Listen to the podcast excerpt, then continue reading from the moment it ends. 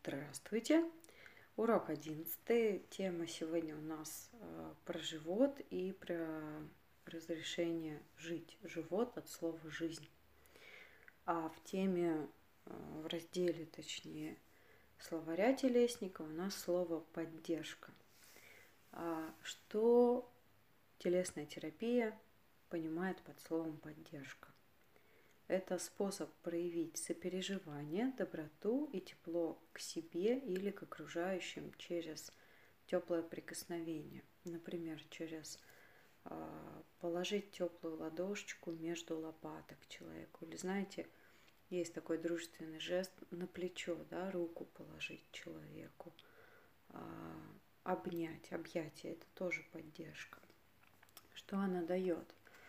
Во-первых, она дает чувство безопасности. Как раз у нас с вами тема самомассажа еще есть. Мы уже разбирали, делали самомассаж лица. И еще впереди у нас будет тема самомассаж рук и ног.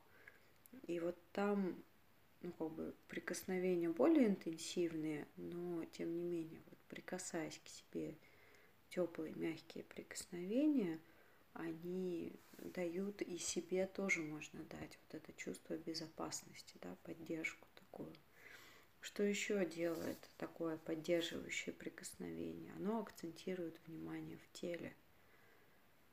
То есть вот человек, особенно если у него постоянно он там, у него 1000 мыслей в голове, и вот эта вот болтанка вся, теплая поддержка переводит внимание в тело. Человек начинает чувствовать тело.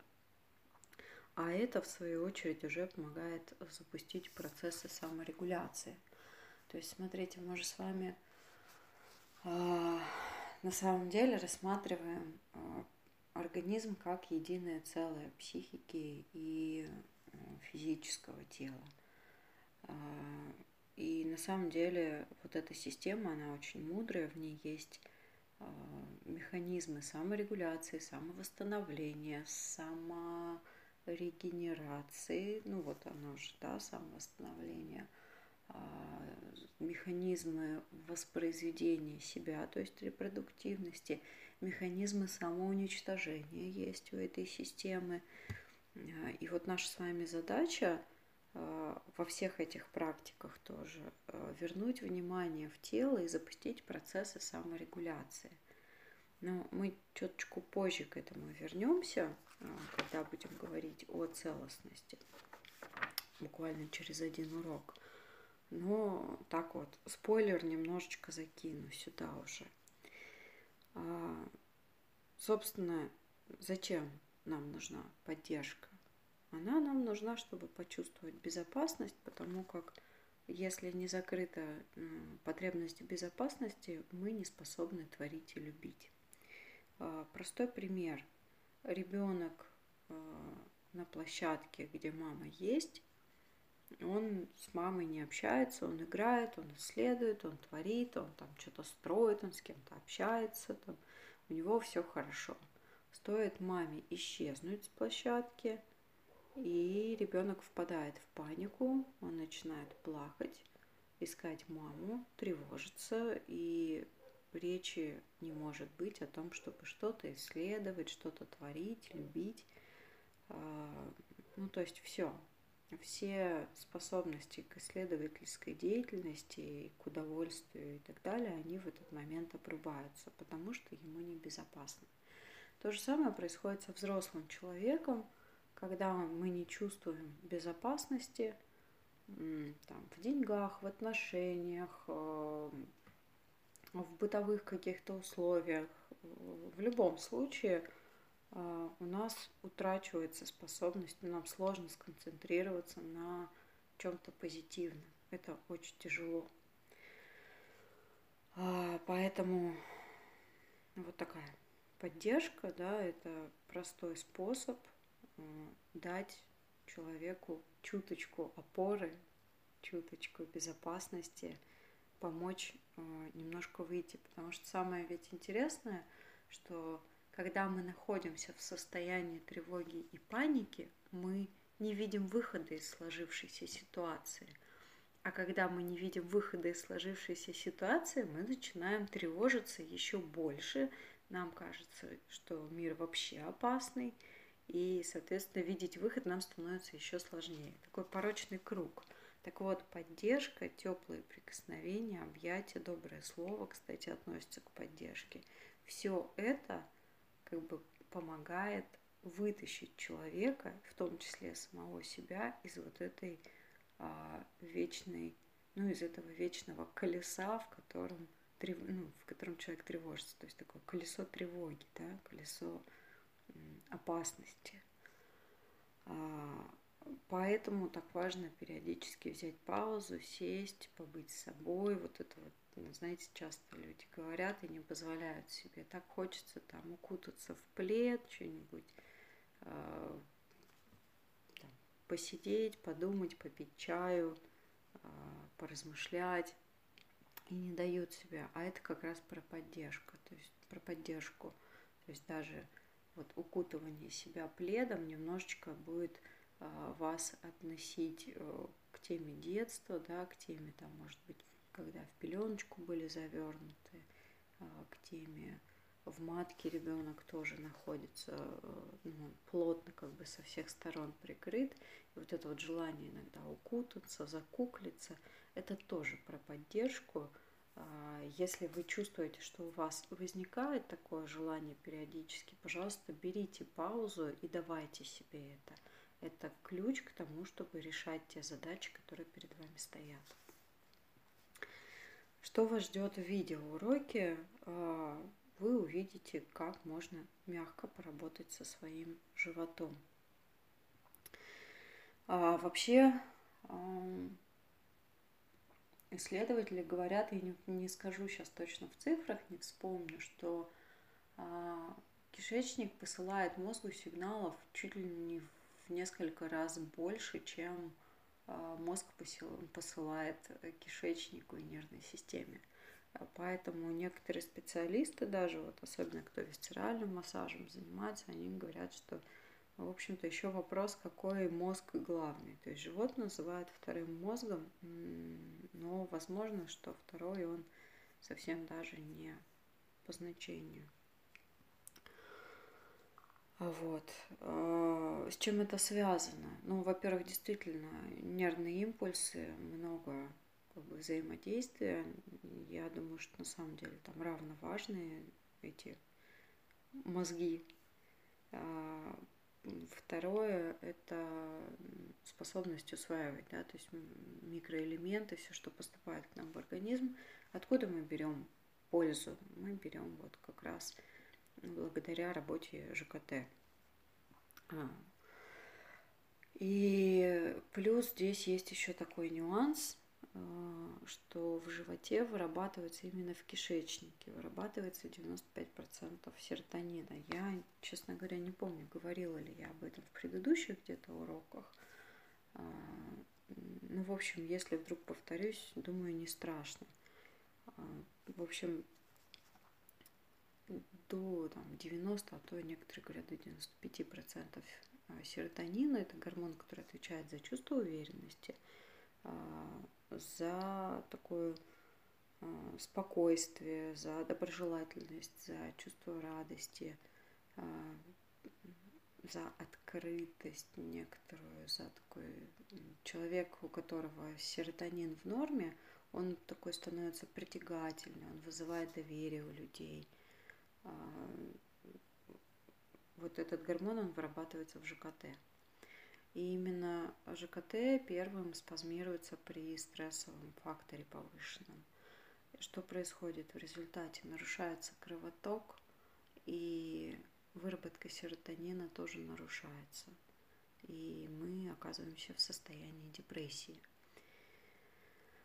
Поэтому работа с животом, хоть она и довольно мягкая, довольно простая, поверьте мне, она очень ценная, важная. И если вы хотя бы там несколько дней подряд поделаете самомассаж живота, который приведен у вас в курсе, вы почувствуете, насколько станет полегче.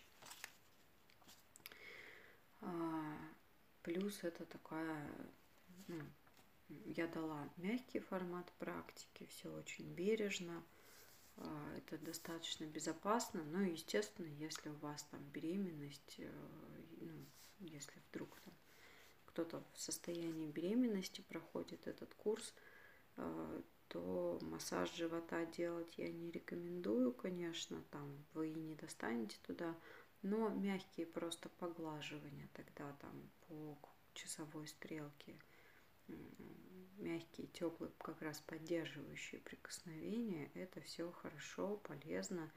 Мягко дышать в живот тоже хорошо будет, чтобы восстанавливать кровоток. Какие ресурсы? Ну, частично проговорила. То есть в животе живут наши ресурсы, такие как уверенность, толерантность, терпимость.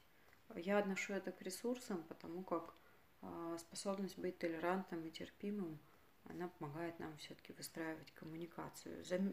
Здесь важный нюанс, мы говорим о терпимости, но не о,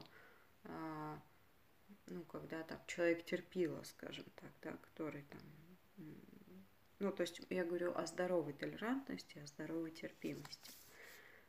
Здесь мощь, сила, само ощущение жизни. И здесь же находится осторожность. И это тоже ресурс, потому как вот есть зажатость, да, есть страх, а есть осторожность. Такие вот нюансы. Как ощущается нересурс? Страхи и паники здесь включаются. Люди, которые страдают паническими атаками, у них больше всего напряжен живот, грудная клетка и горло. Тема смерти, переживание страха смерти тоже, как правило, в животе живет. Ощущение бессилия, депрессии или уныния, подозрительность, равнодушие. Это все свидетельство того, что у вас напряженный живот. На уровне тела страдает пищеварение, страдает метаболизм,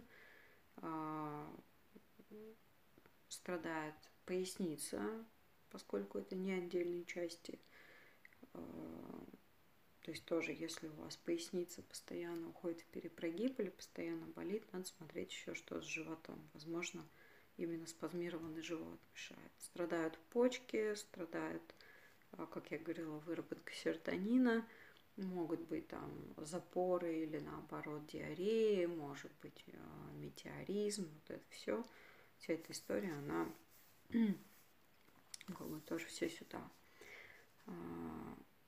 Ну и, соответственно, страдает вообще возможность получать удовольствие от жизни, да, быть кайфовым, расслабленным, потому что как раз серотонин за это отвечает. То есть он такой, знаете, он за тихую радость отвечает, когда человек мягко светится.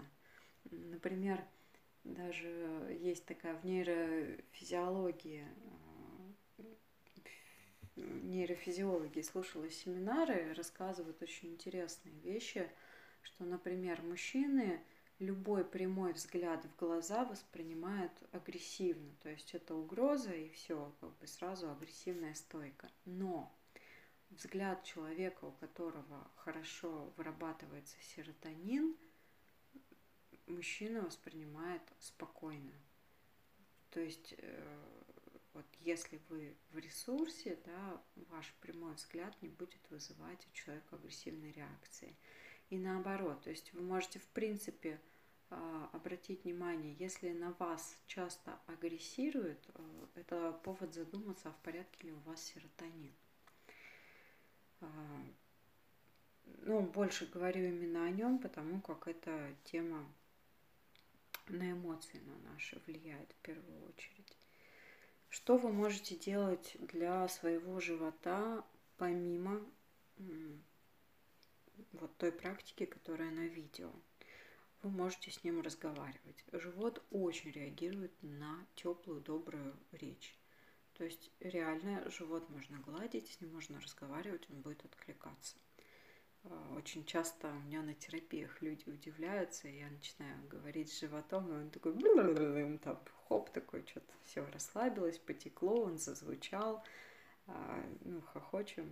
И иногда бывает, что человек потом, когда не первый раз, он уже просто приходит, например, на терапию, только ложится, я вот там куда-нибудь даже не на живот, ладошечку положила, у человека живот сразу такой, все, там у него пошли разговоры живота. Вот, то есть он очень на самом деле отзывчивый.